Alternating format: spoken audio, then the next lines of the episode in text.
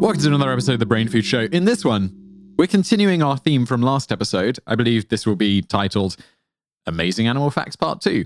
And as I said last time, these are not your regular amazing animal facts that you'll see on some list on online where, you know, there's something and you already know it and it's boring. Yeah, that would be boring. if you missed last week's ep- it would, and they always suck. Well, and, and, like I, I wouldn't want to research those, like because that's just boring. It's like why I like It's even researching boring. it. It's like that's awful. I want to I want to research things that are actually cool and interesting. which is why which is why we stand out from the crowd. Yeah. But also, yeah, those those things you've you've seen them all before. They're boring. Uh last week's episode or yesterday's episode. I, I don't know when these things are released, but whatever. I was I thought when I was I was like animal facts are these going to be good? I don't know why I doubted you, man, because then I look at this I look at the notes and they're all stupidly good. Yeah. So there's that. I still sound funny. Uh, if people are wondering why I sound funny, it's uh, because we recorded this episode about 10 minutes after we recorded the last episode. I still haven't got used to my new, uh, I'm having dental work done and I've got this thing in my mouth. So uh, I still haven't got used to it yet. It hasn't been a week, it has been 10, 10 minutes. So that's why. Do you have like that in uh, you know people like uh, so like famous people will get uh, insurance on random stuff like their face or something, and because you make your living talking, right? So like, do you have insurance for your voice? Like, so if like your voice, why did you think of that right now? I, if I your voice just goes out, do you get insurance? And so you got insurance where you're just good or whatever. Um, I, I, I, this week I have been sorting that out. Really? That's crazy. yeah, that's what. A, that's bizarre. Yeah. Um, it's it's very difficult to do. Uh, and I, I suppose it is a major first world problem when you Google something and you just get news results. You know, these kind of Beyonce insured her legs for ten million dollars Yeah. or whatever because you're looking up how do I insure my image or my voice because. Yeah. If I'm in a horrible car accident and my face gets all ruined Yeah. or my voice gets ruined, I won't be able to do this. Uh-huh. And the problem is, I'll definitely be able to do some other job, you know, But you have a transition when no one can see Yeah. me. Yeah, yeah. Uh, and not just the transition period, but I'm fairly sure, you know, I could do something that would be a highly skilled thing. Yeah. But it's not going to pay very well for a long time. Yeah. And I don't want to give up, you know, what I've, a, a business that's quite, a, provides quite a nice, nice lifestyle these Yeah. days. And I want to be good at, you know, Mhm. something close to that level rather than, oh, you, or even if you're in a car accident or something and you, you get a bit, your brain gets a bit funny Mhm. and you can't really concentrate on stuff anymore. Yeah. So yeah, I, I have been looking into insurance against Really? that. That'll be interesting. Yeah, yeah. Follow up later. I'll, I'll keep you posted. yeah, I want to know how that goes. It's actually very, uh, like I said, it's, it's quite, it's been quite hard to find. Yeah. A friend of mine, he knew uh, a model who I think actually did insure Alex. That's probably where I got this thing from. Or she insured something, and he got th- something about Lloyd's of London, which is a major insurer. This was really hard to figure out, and I couldn't really. You know, it's just you want to get someone on the phone who knows about this stuff and just tell me what to do Yeah. so I can write you a check. Yeah. Um, it's been surprisingly hard to find that person. Well, if anyone's listening, happens to be an insurance agent. yeah, and it'll be interesting to see like how much will that cost? Like you know, I, I, like something like that. There's a custom plan like that. That's you know, My experience with insurance is it's always been surprisingly cheap. yeah, yeah, You know, what? Um, maybe I'll be horribly surprised uh, Mhm. because it's always quite a low risk of these things happening. Yeah. So Yeah. we'll see. Yeah. And I don't smoke. I don't. Yeah. I don't even drive. I mean, very rarely. Yeah. Yeah, we'll see. I'll keep you posted. Yeah. Um, tell me, should we should we crack on? Let's do some quick facts. yeah. So Well, this is all kind of quick facts, Yeah. but let's We're gonna do our with introductory quick fact. So the colossal squid, probably the most famous of all squids. Uh, so The most colossal, for yeah, sure. the largest known squid in terms of mass on the Earth, and it turns out they have a donut-shaped brain, and with their esophagus, I've seen pictures of this. yeah, with their esophagus actually runs through the hole in the center of their brain, and you could think this is not uh, ideal because what if they eat something really big and they swallow it, and then it just like expands their esophagus and then damages their brain? That doesn't seem like a good uh, design or uh, evolutionary trait, but this this because I mean it's small. Like the the the esophagus's diameter is only 10 millimeters or about 0.39 inches, so less than half an inch or about you know or a centimeter. Uh, so so I, I I was thinking about this, right? Yeah. And it does seem like that is that is a you know, whoever designed that's an idiot. Yeah. Um, that engineer is fired. oh no, we're gonna get some hate for that one. Like, God designed that, and he's not an idiot. um, I was thinking about this. Right? What about us? We're pretty badly designed. Yeah. If you looked objectively at a human, I was like, wait, your food and your air goes down the same pipe. That's true. What's up with that? Yeah, it would be nice, like whales, how they have the separate track. Uh, but Yeah, it's like, what if something gets stuck in Yeah. there? Oh, it does quite often, and we die. yeah, that's a thing that happens. Yeah. yeah, no, yeah, it's true. And and uh, presumably this isn't uh, a much of a problem for the colossal squid, as we'll get into momentarily. But um, yeah, it does, as you might imagine, it does have the side effect that they do have to tear up their food into very tiny little bits before they before they eat before they swallow it, so that it doesn't damage their tiny little brains. And they they do have very tiny little brains. They're only about hundred grams is what their what their brains are, or 0.22 pounds. Um, so they're they're they're tiny. Um, so I like that you put the metric first there. yeah, yeah. It's progress. So, but the, I mean, the colossal squid is huge. So, how do they do this? So, they're uh, about 39 to 46 feet long, or 11.8 to 14 meters is the conversion there. Or Where they just constantly chewing. yeah, or, and the that thousand to 1500 pounds, or 453 to 690 kilograms. So, it turns out though, despite their massive size, they don't actually need to eat very much at all uh, because because of where they live. You know, it's extremely cold. It's you know about a mile and a half down or 2.2 kilometers down. It, uh, you know, it's super cold, and down there, sort of the southern tip of Africa and throughout the Antarctic. Um, so they have actually very slow metabolisms, um, and so they can comfortably live. Turns out on about 30 grams of food per day, or about 0.07 pounds, is all they need. Now, presumably, they they could eat more if you know they they have it available and maybe grow bigger or whatever. But um, they don't need to. Even bigger. Yeah, yeah, they don't need to. It turns out. The double colossal squid. yeah, so they they it's not from this when this was all discovered. The colossalist. Yeah. Sorry. It's uh, it's thought that they must uh, not because they're slow metabolism and everything. They probably just mostly sit around and wait for stuff to come to them because they also don't need much food. And so probably just when something swims by, they just sort of reach out, grab it, and they have sharp hooks and stuff. So they grab grab their with their tentacles the thing, bring it towards their little powerful beak, and then just sort of tear off little bits at a time. And this is not going to be a pleasant death. So they're taking these tiny little nips, you know, just little little bits of flesh here and there because one of their favorite things to eat uh, is called the Patagonian toothfish, which can be 2.3 meters or seven feet long. So this is a fairly large thing, which can feed the that can sustain the colossal squid for about two thirds of a year if you do the math on that. Um, if they needed to, now presumably they can just eat more or whatever, uh, but they can live off that for quite some time. And so you might you're the Patagonian toothfish just sitting there. It, it's got you. You're not getting away. and they're just like, here, I'll just take a little bite, you know, like a little nibble Oh, uh, and just keep nibbling, nibbling. It's gonna take a while for that thing to die, um, and just you know, as, as the colossal squid's eating them. So not not a pleasant death. But another interesting thing about the colossal squid before we move on to the to the main content.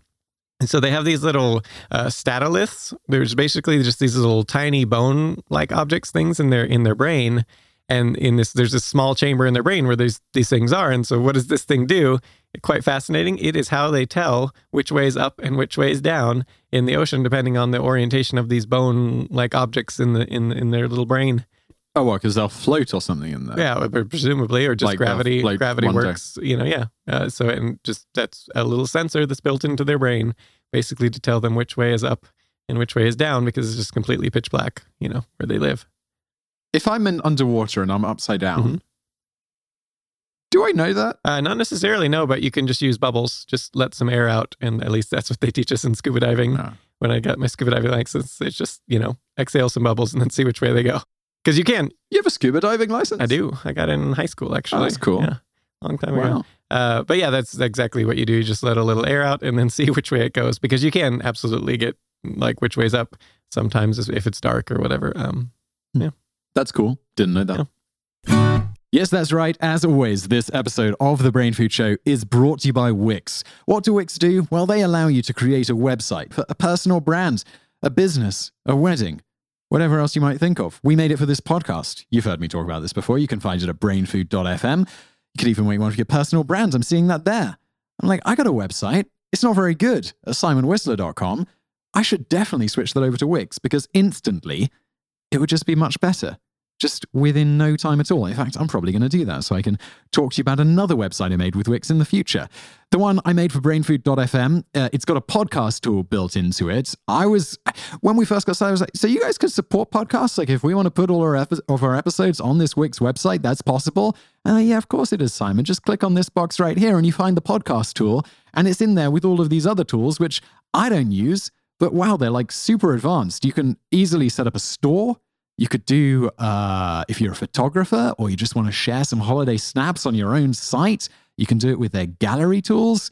Loads of cool stuff like this. Loads of all of this technologically advanced stuff that you'd think it would take a developer ages to make. It's all easily implemented with Wix. They've got you covered for whatever you want to do. And Wix websites, they also look great on desktop. They look great on mobile automatically. I didn't even know that, although I do now. When I was building it, I didn't know that the website I was making would also work on mobile instantly and easily. It's just another one of those advanced features that Wix allows you to implement.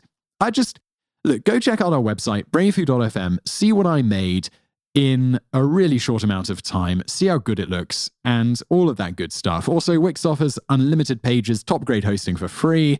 You can upgrade to a premium plan if you want to for as little as $5 a month, and that gives you even more. All you need to do is go to wix.com forward slash go forward slash brainfood. Again, wix.com forward slash go forward slash brainfood and get started today. Or we've got a link in the, uh, the episode description. You can click that if you're feeling lazy. And let's get back to the show. So what are we talking about today? What's I mean, is it just more of more of the same? I don't want to say that in a bad way. Yeah. That sounds like uh, Yeah. more of the same. Yeah, more of the same more, more of fascinating the same great stuff. animal facts. And we are going to start today with the dung beetle.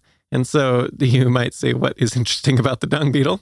Um, so beyond the fact that it does make these little, you know, round balls of dung, which is kind of fascinating, then it rolls them, you know, to go, then eventually rolls them away from where it found it. So, uh, so the other dung, the other dung beetles don't steal its little ball of poo. Uh, and then, you know, it uses it for re- reproductive purposes and everything. So, uh, in any event, so what, what's interesting? Look, I, I could do that. Yeah. I could roll my poo into a ball. yeah. I don't know if I could use it for reproductive Yeah. purposes. though. Yeah. you could. weird. um, uh, but um, so yeah, so why why what's so fascinating about this and the way they do it? It turns out they they roll it in a very specific way in a very straight line away from where they found it. And so, but what they do first is they do a little happy dance once they've got their little ball of poo. And it used to be thought that this was just like a little excited thing, right? They might- I mean, maybe they're just excited they got some poo. But it turns out this is not what they're doing. They're actually taking their bearings to figure out where to go. And so, what what exactly are they are they getting from this? And so, uh, it turns out dung beetles have specialized eyes that kind of you know it, it basically they can tell like light polarization, direction, and stuff. So their their eyes aren't very Mhm. good, but they can see. So so like they couldn't see like little uh, pinpricks of light or whatever, like a star, but they can see you know like more just like in general, like if the sun, they can they can do this. So this it was thought, okay, so they're using the sky to navigate, right? So, and it turns out when some studies, yes, like when the sun's up, they they are definitely using the sun to navigate, and they're using this little dance to sort of orient themselves, and then they, you know, and then they go on their merry way. But what about at night? Because at night they can still navigate, but like I just said, their eyes aren't good enough to see stars in general. So it was naturally assumed, okay, they they must Moon. they must be using the moon It's got to be the moon. right? Yeah. And so to test this hypothesis, um, there's researchers uh, led by one Mary Dacke uh, looked to see are they using the moon. And so they they set up this little um, little arena uh, in in mini you know dung beetle arena in South Africa, and they kind of blocked out views of of, everything but the sky. So definitely they're only looking at the sky. They're not using any other references. Um, and then they wanted to see how long it took them to cross the arena when they had their little poo balls. So they they tested different conditions, one with the moon out, with no moon, and then with an overcast sky, and see see how they reacted to this. And so, oh, and they also uh, adorable little cardboard caps for some of them, so they so some of them couldn't see the sky at all. Uh, Uh, they put on them, and so this this this Yeah. was what they were looking at. And it turns out the dung beetles had a tough time uh, staying in a straight line when there were clouds, uh, and if they were wearing the cap. So definitely they're using something in the sky, whether moon or what. So were they using the moon? And it turns out that no, they were not using the moon. Uh, instead, they must have been using something else. Uh, but of course, all that's left is the stars, but they don't have good enough eyesight to see individual stars to navigate. So, uh, as Dacke said, We thought they could be using the stars for orientation, but dung beetles have such small eyes that they don't have the resolution or sensitivity to see individual stars. So they decided then to do a new experiment. Yeah. Uh, so let's Mhm. look. And so they took the the little arena to a planetarium where they can control the stars and see what would happen. Truman Show. Yeah.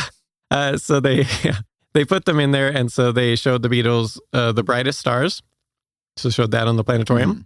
and then they showed also just the general Milky Way, the whole Milky Way. So that's up, and then they just showed the entire sky, not just the Milky Way part of it, but just the entire sky, and see what the results were. It turns out when they when they're looking at just the brightest stars visible, they were able to cross the arena, but very slowly. Um, and not quite as like a straight line like normal. And um, when they when it showed the whole Milky Way, uh, then they crossed at a normal speed, like nothing, perfect straight line, like they always do. And when they show the whole sky, also nice, perfect, just like they do. So it turns out all they're needing is the Milky Way, and that is exactly how they're navigating is just by looking up and then orienting themselves to the Milky Way itself. Um, and then there was a further experiments were done and also confirmed that a different type of uh, dung beetle also did the same thing. Uh, if they just needed the Milky Way to navigate, and that's what they were using, and that makes them the first known insects to use the stars to navigate outside of our sun, which we'll get into momentarily. But it turns out a few different creatures use the sun to navigate, um, which we're going to get into the the honeybee thing shortly. But that's just I don't know, kind of fascinating. The little dung beetle doing its little happy dance, looking up at the Milky Way, and then navigating by it. Yeah, I, you, and the Milky Way is not usually like I. You rarely see the Milky Way. You really got to be out. Yeah, in I mean, well, they're in super clear night, Africa, middle of nowhere. the dung beetle in Africa. So yeah, exactly. Um, yeah, away from city lights and all that. Uh, quite apparent when you are like where I grew up, um, in the absolute middle of nowhere. Uh, you could you could definitely see it. I was gonna say yeah, because you grew up in the middle of nowhere. Yeah, as long as there wasn't a moon. And I mean, that's the amazing thing though when you do live in the middle of nowhere like that.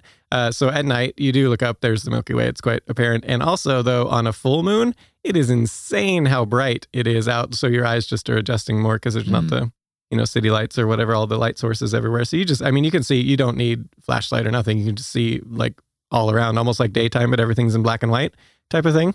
Uh, it's quite quite interesting. But um, going camping next month. I'm rather looking oh forward yeah, to. where, where are you going? Because I, I live in the city. Yeah. I just don't see stars. You just do Oh, not see stars yeah. at all. Yeah, that's unfortunate. Um, yeah, it is. Um, oh no, nowhere particular. Just going to the forest. Nice. Gonna just do you know have a campfire. I imagine in Europe it would be harder walk in. harder to get away from like all major sources of light or like very far away. When when I was growing up, yeah, it was. A, was this this week's episode or last episode? We were talking about populations, Australia and stuff. I feel like No, actually that was before we even started recording. Okay. Um, we were David and I were privately talking then about uh, how we were surprised Australia only has 25 million It wa- people because it's really it was big. because uh, the time where we- we record is the only English speaking country that's really awake is um, Australia. Right. And we were like, for the live stream, it's like, that's going to be great. We're going to get those sweet, sweet Australian views. And then we were looking, it's only like 24 million people total. So, yeah. Damn it. Uh, where was I going with that? Oh yeah, uh, so population density and stuff, and getting away from light sources. Uh, And when we were talking about Australia before we started talking, I was talking about my friend who lives in Montana, and he's like, "There's no one there." He lives in Prague as well, and my thing about Czech Czech Republic is, I guess, about half the size of Britain, and it only has 10 million people, whereas the UK has 70 million, Mhm. so it's a lot more population dense. Mhm. And I quite like it. You can, you know, go out into the forest and stuff, and there's just endless forest. There's loads of forest. Yeah. There's loads of fields. It's nice and empty. And my friend from Montana was like, What are you talking about? this is incredibly densely populated. Yeah. And I'm like, Oh, no, it's not. Yeah. So I really like it here. It's, Yeah. you know, it's nice that there's so much nature and stuff. But I once drove Yeah. uh, near where I used to live. Uh, one time, it was at night, granted, but drove, uh, I want to say two hours straight without encountering another car on the highway, going either way. Uh, so, because it was a two, yeah. how is that highway economically viable? it's, I mean, in the daytime, you will like every five or 10 minutes encounter another car or whatever, but in the, in the, you know, starting to get into the evening, there's nothing, just driving along. Wow. Okay. Yeah, I know. Even though America's what, 300 some million people? Yeah, but it's big. So, It's real big. yeah. Yeah. Um, Anyway, uh, where we're were we? going to move on to the thing we teased last week um, honeybees. So, how do they, their, their little uh, mathematical abilities that are quite remarkable? Uh, so, Ah. it turns out honeybees use a sort of dance to communicate, and humans have translated this dance so we know what they're saying. Um, it- it's not really that complicated, the, the what they're saying, but um, what how they what they're doing in their heads is quite complicated uh, to do this. So, so they find a new source of food or whatever, and then the honeybee will come back and it'll do its little dance to communicate this to the other bees, you know, like where exactly is this thing? Uh, and it turns out uh, there was a study done with like a mountain in the way to see.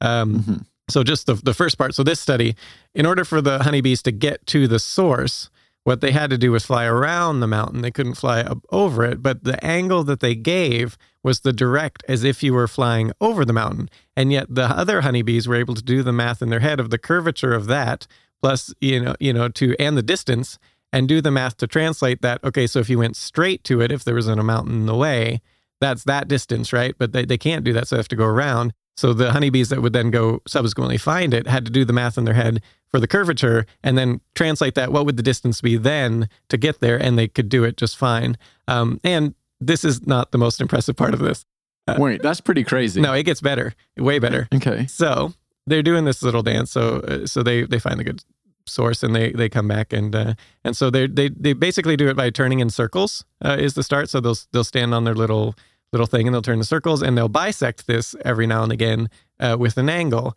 And this gives them the other how they're doing this is giving them the angle relative to the sun.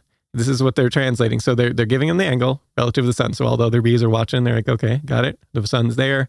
Uh, you just told me the angle, and so this this is where it gets even better. The problem is, of course, so when they were flying there and they come back, they're giving them the angle, right? So you think, well, the sun's moving, right? I mean, I'm not really, but the Earth is rotating and all this is happening, and it Mhm. turns out the bee comes back, translates that given the time that's passed.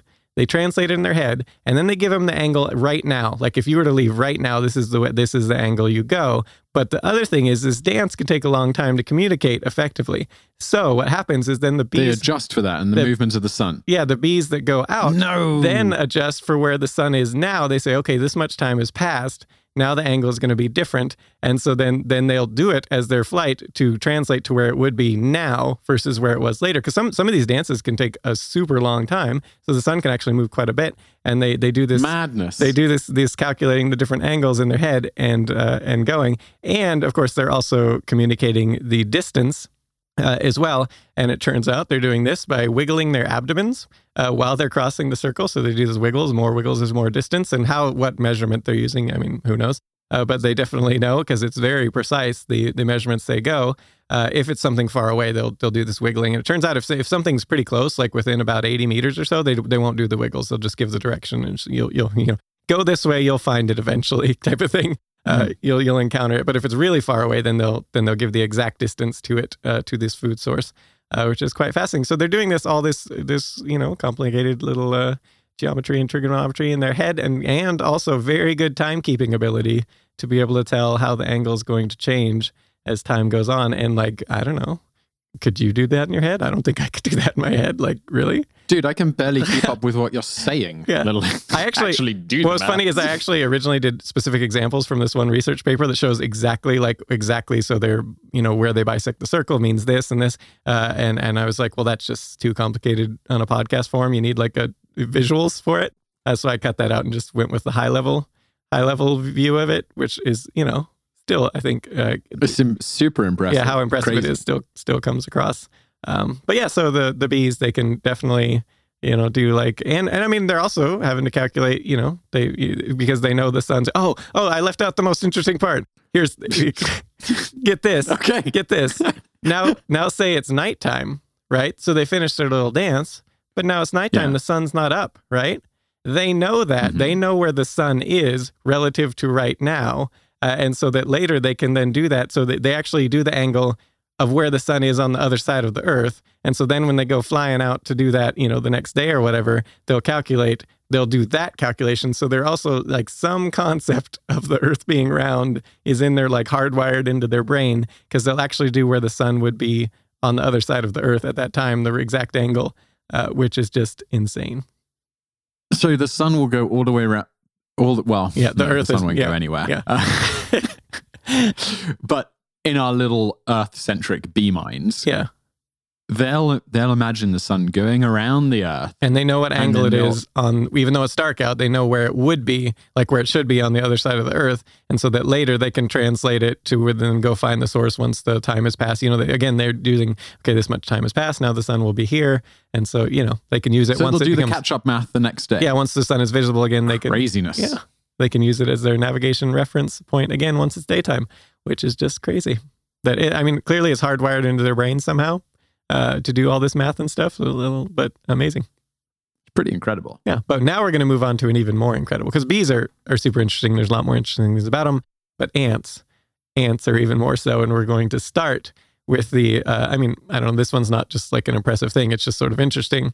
So it turns out there are some. Uh, so you know, like honeybees use their, you know, they, they use their little combs to to store the honey and everything. But certain species of ants actually instead use the bodies of other ants to do this and not just and they're usually uh, large larger bodied ones but it's not just as you think okay well they're storing some some food in there w- big deal right? Like all ants can do this. They have like two stomachs and one of them's for the colony and one for that. But these certain types can actually do it. They're called like honeypot uh, ants. And what they do is their body actually swells up so they so once it's designated this is going to be a honeypot ant for for food storage. So they're they're sitting there and they're usually very central to the to the little you know nest or whatever uh, just for protection because there are actually a lot of creatures uh, like the honey badger and stuff know about these things and will dig and try to get them.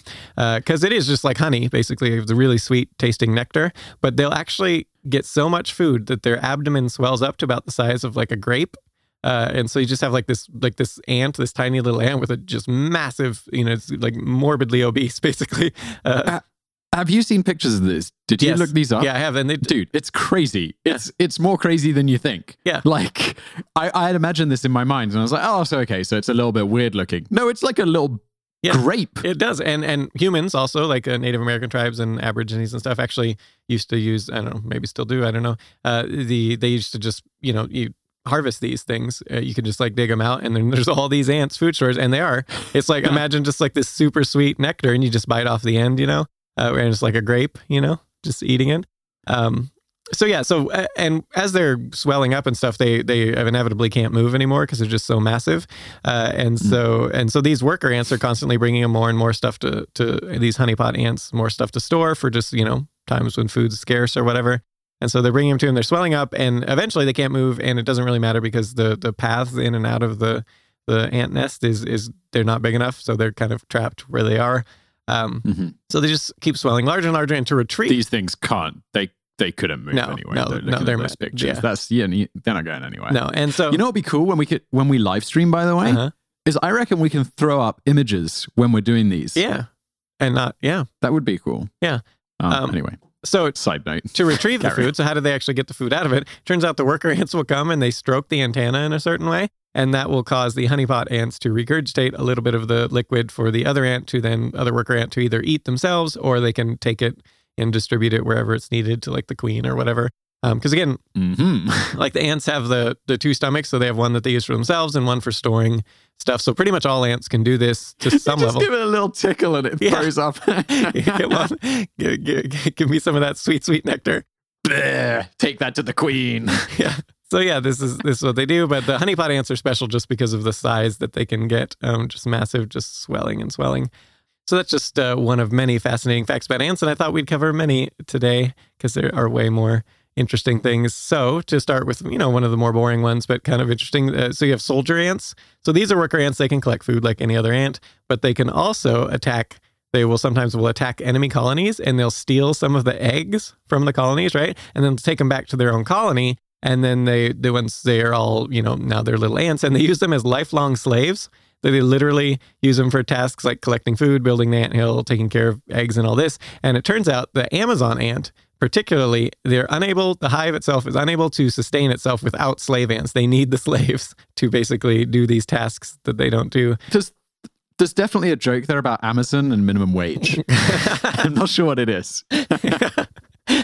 yeah. Um, Yeah. Oh, and so moving on to something slightly more interesting uh, suicide bomber ants. These are actually a thing in some type of ant. Uh, so basically, what happens with these ants is when they encounter enemy, enemies, whatever they've determined is, a, is something that's a threat to their colony, they will literally explode. And this causes little chemicals to basically cover the enemies around them. And it gets, it's very sticky and then it dries and it's, it completely immobilizes, you know, other small insects and things uh, which will then cause them to die. But it just also, I mean, the suicide bomber ant also dies in the process, but perhaps taking out several enemy invaders at the same time. Wow. And so the also another type. I didn't see any video. I didn't. I didn't look this up. I should have looked that up. That sounds. There must be a video Yeah, of I've- this, right? Did you look it up? I did a long time ago. I have not seen a video, but I do remember seeing a video of it. Um, quite interesting. So then there's another type called the Forelius pusillus uh, ant, and these ants also they have ants that will sacrifice themselves, but in a very different way than the suicide bomber ants. So they have the the nest at night needs sealed off every night to make it basically the whole point of this to make it undetectable from the outside, so you can't tell that there's a nest there at all. So the predators will just pass that area by. And so what they do is it seems like it's the sick and old ants volunteer in some way or are tasked with this somehow. However, they're they're doing it, deciding who goes out. And so they're just little sacrificial ants. They will go out, they will seal the entrance, and then uh, they will you know go on their merry way and die. Uh, and researchers have tried to collect these and then see what happens. Will they will they stay alive if we actually take care of them or whatever? And they they usually don't. They usually die. Take them to like ant hospital. Yeah. They usually die pretty quickly after, which is where the idea that they must be like just the older ants or sick ants must be chosen for this task because they don't live very long once this is done. So that, but yeah, they're just sacrificing themselves for the good of the colony. And then another interesting one, uh, speaking of entrances and ants, there's gatekeeper ants. Uh, this one Mhm. type of ant, the cylindricus ant. Uh, so it has some of the ants have these flattened, they have these like flattened heads, right? So they go and they block the entrance to the nest. They're literally like gatekeepers, like you can't get in or out. And to, to get With their head. yeah, with their head. So they're just sitting there with their head. That's all they're doing is blocking. And so if you want to get in, or if you want to get in, you're, you're an ant that's outside and you want to get it back in, you have to basically, they use their antennas to identify themselves. And then if the ant decides, oh, yeah, you're a member of our colony, they'll move aside, let the ant in, and then they go back to blocking the entrance once again. It's like a living door. Yeah, just kind of cool. Crazy. Um, and then we Mhm. have the cata, tata, Cataulacus mu- muticus, sure, uh, worker ants. Yeah. These I'm not even gonna try. yeah, these ones are interesting because if there's excess water, like if there's flooding in their nest, they will all start, you know, ingesting it and then they walk out and then spit it out, which I mean, that's kind of cool, but not super interesting. But what's really interesting is there's other type of ants that will make rafts instead. Like if, if flooding starts to happen or it's just like raining, they will make rafts and then float around on these rafts. And this seems to be probably why pretty much every hab- habitable island on the planet is has ants, you know. Um, so that's probably how that happened Oh. because they made little boats, Oh, yeah. boats, and then they're just floating around, spreading, spreading around. Um, but that, that's what they do in response to flooding and things like this. So kind of interesting. And so this this gets us back to similar to the honeybees, like how do ants find their way around? So this is quite interesting. So they use a variety of methods. It depends on the type of ant, obviously, but in general, so you have like the pheromone trails and and stuff like that is a big one. Um, but if it's lost or weak, they actually some ants actually have the ability to communicate. So it's very similar to bees, the exact location in really complex ways, similar to the bees. Um, so to begin with, they can they actually seem to use landmarks, uh, distances, and direction um, eh, to to sort of Mhm. communicate this. And um, some some type of ants actually have seem to have the ability to detect the Earth's magnetic field and use that as a reference in navigation. Uh, and also the sun, again, very similar to the bees. They use the sun, and so they communicate. I feel like we got shafted on all these Yeah. cool abilities. yeah, Like I wish I could sense the Earth's magnetic field. yeah, uh, yeah. That, I just rely on Google Maps, and it's not always awesome. there's some type of bird. I can't remember the type of bird, a robin or something that actually it's a robin, yeah, Yeah. with one eye that can sense it. Yeah, they can actually see the magnetic field of the Earth. So cool. Yeah, uh, kind of cool. But so I want a robin's eye. Why can't I have a robin's eye? yeah, it would be kind of cool. But you have Yeah. it, it. They seem to communicate with uh, gestures, but not just gestures. This is the really cool one. Also, noises produced by their mandibles. So they're literally communicating with noises. They're talking to each other, They're talking to each other.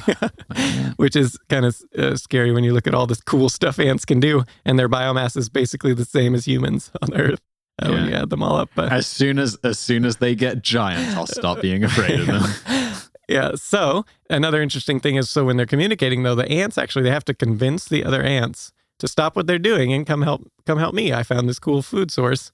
You guys, it's really cool. You should all come check it out. You know, so that's what they do. So, but the other ants, you know, they're busy with their own jobs. And so they have to be really convincing. So it seems that they can also not just uh, tell them, you know, what direction and where to go and use all these landmarks and references and pheromones and everything, but they also seem to be able to communicate exactly how much food is available on the other side. So if it's enough, to stop what they're doing, depending on what else is going on. The other ants will, or more of the other ants will then go and you know help out. And they seem in this way, it it makes it very efficient for only sending enough ants. So like not all the ants will just suddenly drop what they're doing and going. Like they seem, however, their little brains work to know. Okay, that's a great amount of food, and so we'll send this many ants. Will just be convinced to go you know, however their brains do it, uh, and then depending on the needs of the colony at the time, and then they'll they'll all go and and find the path.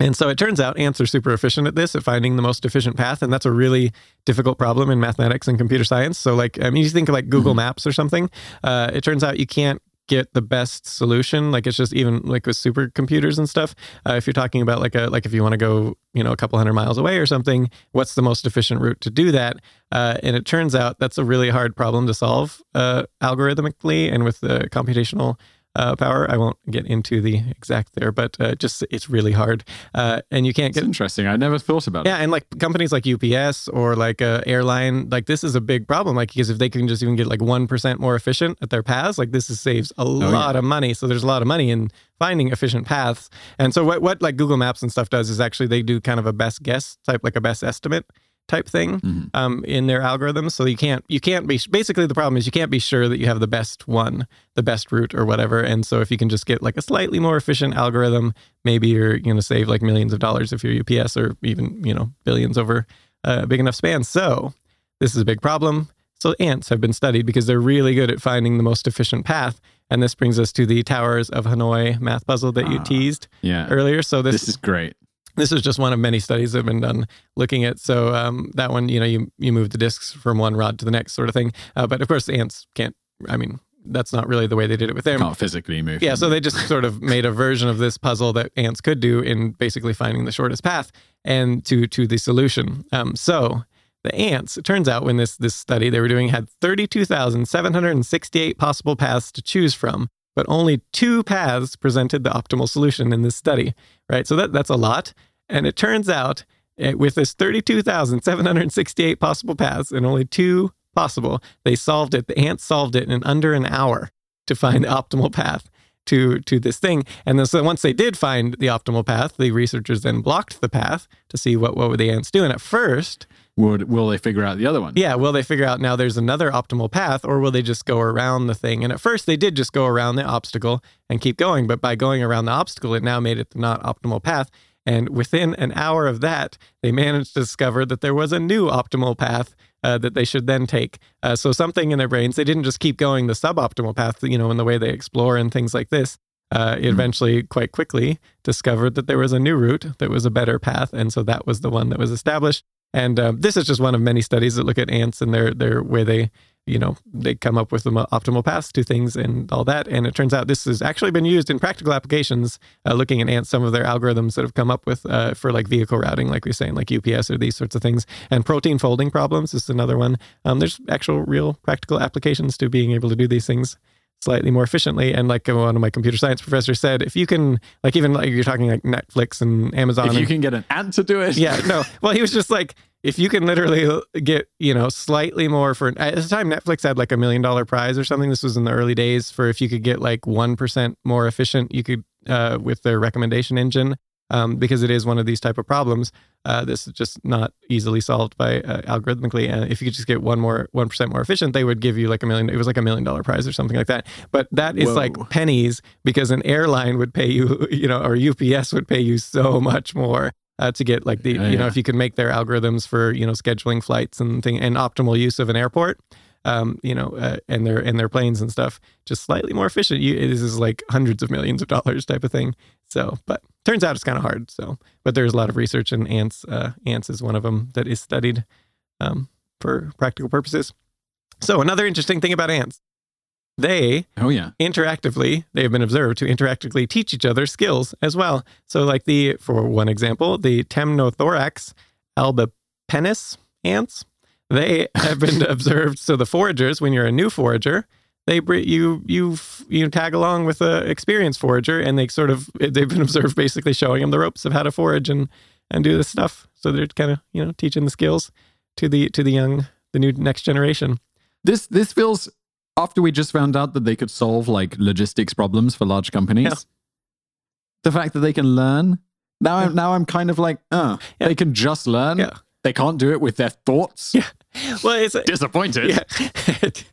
the individual ants are quite stupid. It's really the the whole nest that's the colony that's quite intelligent in their behavior. Uh, the individual ones, of course, have these, you know, whatever hardwired in their brain to do different things. But then when you look at the whole colony, they they do quite complex tasks. Um, and so, speaking of like an individual ant and sort of an interesting thing, this one might be something people have heard of before. I just think it's still quite Oh interesting. yeah, I knew this one. The- it is creepy. It's it's how uh, you know like precise it is. So you have the parasitic fungus. I don't know. You want to give that one a go? uh, Ophiocordyceps unilateralis. Yeah, that was good. Thanks. Yeah. I have no idea if it was correct. that sounded really convincing.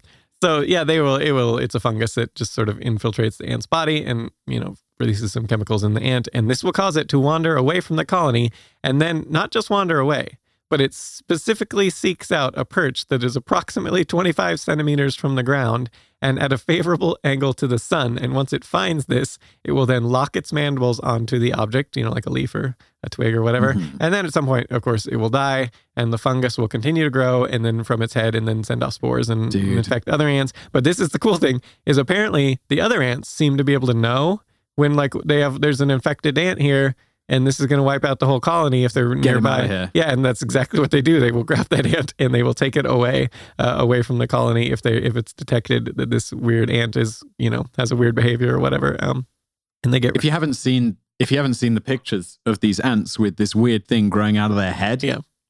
it's uh, it's in it's like, yeah, definitely worth looking at. I think there's even like time lapse vi- time lapsed videos of this happening. It's Yeah. it's creepy. Yeah. Um full level creepy. So that is, there's lots of other interesting things about ants. Ants are super fascinating, but we've talked enough about ants. We should move on to speaking of sort of a parasitic thing. So we have, um, there is a parasite. So if, if you go, it uh, resides, I think it's actually spread a little bit. I saw something about like in near Britain or something. It's now been Mhm. found in, with fish. Um, but in any event, uh, in the Gulf of California, around that area is where it, uh, it can be commonly found. And so this tiny is basically uh, Cymothoa exigua. Well, Yep. Sure. Hundred percent correct. Yeah. Basically, what this thing does. So it gets in a fish's mouth, however it gets in there. And then the Yeah. female will, uh, so the male will actually attach behind the gills, but the female will latch on the base of the fish's tongue. And then what will happen, it will use its little like suckers or claws or whatever to suck the blood for the tongue. Basically takes the tongue's blood supply away. And it's just making sure the tongue's not getting any blood supply. The tongue will eventually die and just detach uh, from the fish. And then when this happens, the little the little parasitic thing will then reattach to the tongue stub that's there now and then it becomes its replacement and it not just like this i mean the fish still needs its tongue for doing stuff and so now the parasite is the tongue and it will use and the fish can just oh, I hate all this oh stuff. hey, you look at the pictures of this it's so I know. I've seen so the pictures. It's horrible. or yeah, it's and it's like they look a little happy. They're little like the happy little parasites. They look like Yeah. little smiling things with their little. You can see their eyes and everything. Uh, and sometimes there's more than one in there, uh, like the male and the female and all that. Is, yeah. So and but the fish can use this. Like it seems to have no negative effect. The fish just use the parasite as its tongue as normal, uh, and this is good for the parasite because then the fish is going to live longer that way. Um, yeah. So it's just using. It's a little replacement tongue that's a parasite, and it's so just go ahead, everyone, just Google that. That uh, I'm glad we don't have this. Yeah. Like there's no parasite out there that causes No. our tongue to drop off and replace No, it. they do- I like tasting. They do have that one, the cat one that's in the cat poo sometimes that actually does seem to affect human behavior. Uh, makes uh, something to do with like rape. oh, I've heard of this. yeah, I can't remember the name of it. This I did not put that one in the notes. I thought to put maybe put that, but it didn't. I don't know. Didn't seem as. In, I, No, no. I, we, uh, let's just not scare people so much. yeah, cat poo It's in your brain. terrifying. I do remember there's something if you're pregnant that's like a major bad one to get that that parasite, but and it resides in your brain forever. It's not going anywhere. Um, so once you Oh. got it, and it does seem to affect behavior mildly. So, you know, I think it's something to do with Yeah. the temper or something. I don't remember. Either way, I, I, yeah, there, there was like, it would, yeah, yeah, yeah, I remember it. We to follow up on this. yeah. Uh, either way, so moving on through other fish. So this one's just funny. There, so there's school swimming. I'm glad we have something a bit lighter. This is the last one, right? Yeah, I'm glad yeah. we're finishing on this. So the school swimming Rather herring. than the tongue parasites and the, the parasite that grows out of Oh the yeah, the the picture is really. I mean, if you're just talking about it, it's like yeah, that's a little horrifying. But if you just go look at the picture, it's like oh no, Mm-mm. um, that's not Mhm. right. Um, so yeah, so school swim- swimming herring. Apparently, it would seem they use their farts to communicate. And this is this is the really funny part. So the scientists who who discovered this, I use my fart to communicate. yeah, It's like I want I want to be left alone. yeah, the the scientists this part of the bus is just for me. because of how rapid these little ticking fart sounds are in these fish, uh, they called them uh, officially fast repetitive tick sounds, which, if you do the uh, acronym for that, is FERTs. Oh, fart. Oh no. this is literally what the scientists called it. Um, so, uh, as it said in the This sounds like something your government would come up with. yeah, uh, just some researchers. Uh, so the they it's uh, bursts of about seven to sixty-five pulses, lasting around a half second to about eight seconds, is what what these pulses do. And so the, these high frequency FERTs are emitted there. They are very high frequency, which is uh, critical to a point we'll get to momentarily. But um, so uh, it was okay. So they're doing this. Why are they doing this? Oh, and it should be noted they get this by filling their swim bladders and then doing that rather than you know digestive food type thing. Um, so they, Mhm. that's where they're getting the air from. But so it's like, why? What are they? They they what are they doing this for? What are they saying? They seem to be communicating, but what are they saying when they do this? So the researchers were looking at stuff. So they uh, introduced like little disturbances and potential predators like shark shark odor and stuff like that. This didn't have any effect. Nothing. It didn't seem to affect the FERTs. Uh, so it didn't seem like they were alarm calls of anything. Uh, and so, and nobody, it didn't seem to be involved in mating in any way. It didn't affect that. So it wasn't that. But it turns out these herring, even in the dark, can do these like very coordinated, uh, the way they, the way they, they like a shoal in a, in a, in a grid pattern and stuff. Um, so, Yeah. and so they, and like equidistant from each other. And so they seem to be able to know how to do this even in the dark. So they can't see each other. And so that seems to be what they're doing is communicating sort of position and stuff like that. And so this is why the high frequency thing comes into play is because they do it at very high frequencies. Um, and this is uh, outside of the, or uh, above around two kilohertz. And this is outside of the auditory range of a lot of predators, uh, predator fish. And so it seems like they're communicating position and stuff like that, like in the dark and things like this uh, by these, these FERTs, as the, as the researchers called it, FRTs. Um, and so, The stuff scientists get up to. yeah, this, this uh, Ben Wilson, Lawrence, What's your research area? Fish farting. and not just one. It was let's see, one, two, three, four, five researchers: Ben Wilson, Lawrence Dill, Robert Batty, Magnus Wahlberg, and Håkan Westberg. They were honored for this uh, uh, for a Ig Nobel Prize in biology in 2004 for, of course, the achievement in science that makes people first laugh but then actually think. So, yeah. yeah, one of the many. Uh, my favorite is the one with the, the stripper ovulating, where the researchers determined that strippers earn more when they're ovulating in tips than when they're not. And it's not actually clear Wow. why. Like, is it some sort of like a like a is there actually like some sort of like a thing that the males are picking up on, or is it just that the woman when she's ovulating is maybe more into her job or something uh, as a stripper? uh, like, it, it's not clear why. It's not clear what why they're actually getting like one of those things, or maybe both. But it's definitely they earn. I, I don't remember now off the top of my head what the percentage was, but it's a marked difference in tips. Um, increase in tips when they're ovulating versus when they're not. Oh, and the fascinating thing too was uh, when they, uh, if they're on the birth control pill, which uh, a, a version that would stop them from ovulating, they they don't earn more in tips.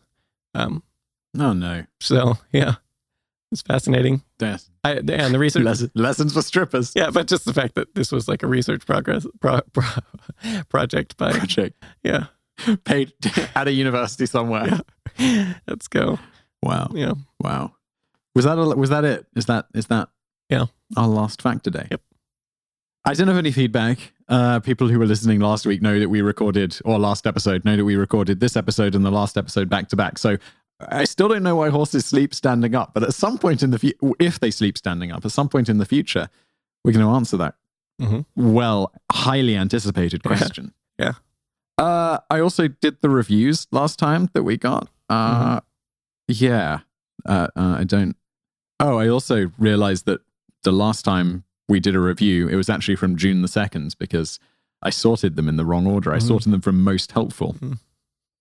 Rather than most recent. So I could do one. Uh, you ready? sure. Always interesting and often fascinating. Kate Cat 1138 says, I started with the Today I Found Out YouTube channel, always well researched and well presented. I love listening to Simon and David. Uh, and like I said in the title, they are always investing. I guess she means interesting. Although, I don't know. Are you investing? Well, yes, uh, this podcast is quite expensive, so we're investing quite a bit and time, And time often- more than more than anything. yeah, the time investment's pretty significant. Yeah. Uh, and often fascinating. Keep up the great work. Uh, Dr. Freedom says, great show. Found it from you on Today I Found Out. Top 10s and biographics. Those are the YouTube channels. Today I Found Out. Go check out those other ones as well. Uh, how's that? Good. Should we wrap it up? Sounds good. Cool. Um, nice to talk to you. hmm There'll be a genuine break between this one and the next episode. Yeah, So that'll be nice. We can find out about the horse problem. Yeah. Or solution, or it's not either of these things. We'll figure it out. Mhm. Good to talk to you. See you soon. Bleh, take that to the queen.